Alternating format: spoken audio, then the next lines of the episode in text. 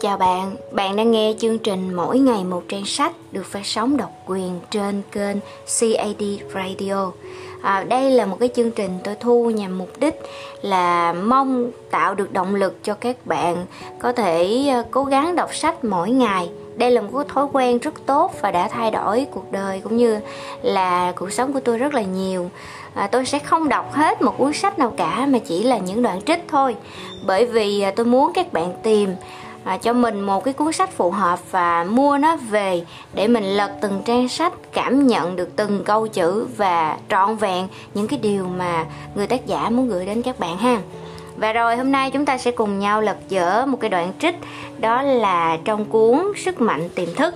Đoạn trích này nói về cái quá trình làm việc của tâm thức bạn nha. Chúng ta cùng bắt đầu.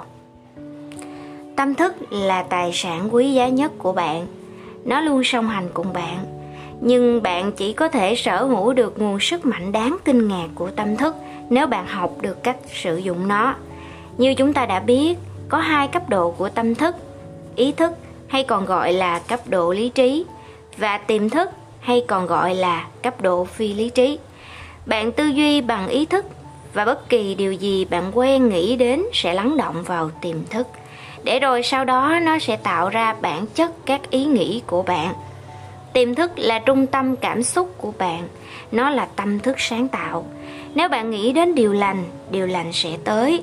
Nếu bạn nghĩ đến điều dữ điều dữ sẽ theo. Đó chính là cách làm việc của tâm thức.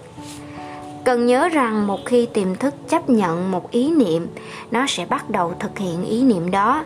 Dù ý niệm đó là tốt hay xấu, tiềm thức vẫn vận hành theo đúng quy luật của nó chính vì vậy, khi quy luật này được áp dụng, theo cách tiêu cực, nó sẽ là nguyên nhân gây ra thất bại, đổ vỡ và bất hạnh.